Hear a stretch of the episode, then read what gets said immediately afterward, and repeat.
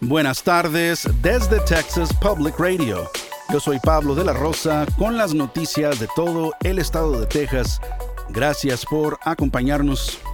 El concejal del Ayuntamiento de San Antonio, Manny Palaez, retiró su firma de un documento que solicitaba al Consejo Municipal presentar una resolución de alto el fuego en Gaza. El documento firmado por Palaez y los concejales Terry Castillo y Jalen McKee Rodríguez pedía un alto el fuego inmediato y la liberación de todos los rehenes. Palaez retiró su firma después de escuchar preocupaciones de residentes en su distrito, en el cual vive la mayor cantidad de residentes del Medio Oriente en San Antonio.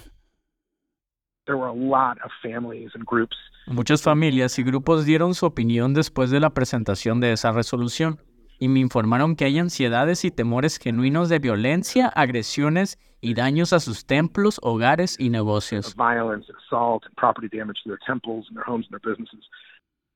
La votación sobre esta resolución, que originalmente estaba programada para mañana 11 de enero, ya había sido pospuesta por el ayuntamiento debido a que Paladés había dicho que no estaría disponible ese día. No está claro si el Consejo aún considera la resolución. Los casos de COVID-19 están aumentando a nivel nacional después de las vacaciones de invierno alrededor de una cuarta parte de los adultos en el país que tuvieron COVID-19 han experimentado una condición llamada COVID prolongado. Ese es el nombre que se, le da a los síntomas físicos y neurológicos que las personas tienen después de contraer el virus.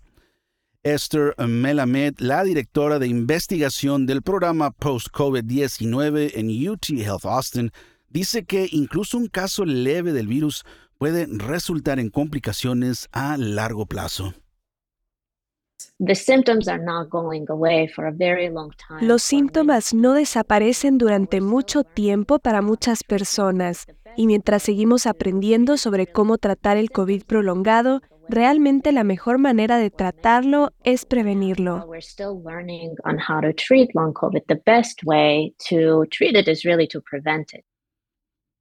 Melamed dice que los pacientes deben mantenerse al día con las vacunas contra el COVID y recibir tratamientos antivirales como Paxlovid si son contagiados con el virus.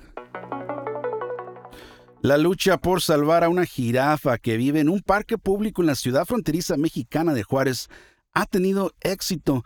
Benito es una jirafa de tres años que ha vivido en el Parque Central en Juárez justo al otro lado del paso desde septiembre del año pasado. Defensores de los derechos de los animales en Estados Unidos y México se quejaron de que Benito no tenía refugio o cuidados adecuados en el parque.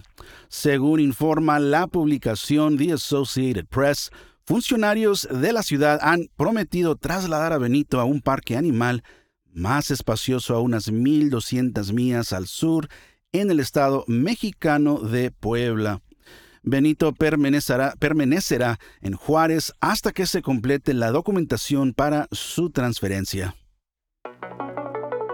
Un frente frío ártico pasará por Texas a principios de la próxima semana y traerá algunas de las temperaturas más frías hasta ahora durante este invierno.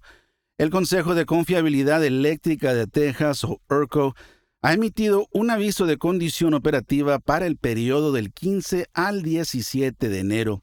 Es el primero de cuatro niveles de comunicación emitidos en previsión de una posible condición de emergencia.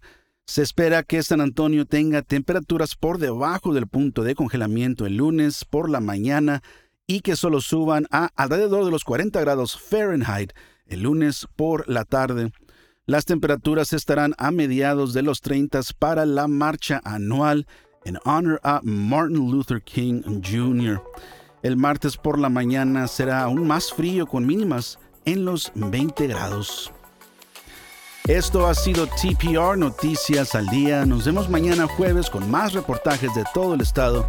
Siga nuestro canal en YouTube o Facebook para no perderse ninguna historia desde el Valle del Río Grande para Texas Public Radio. Yo soy Pablo de la Rosa.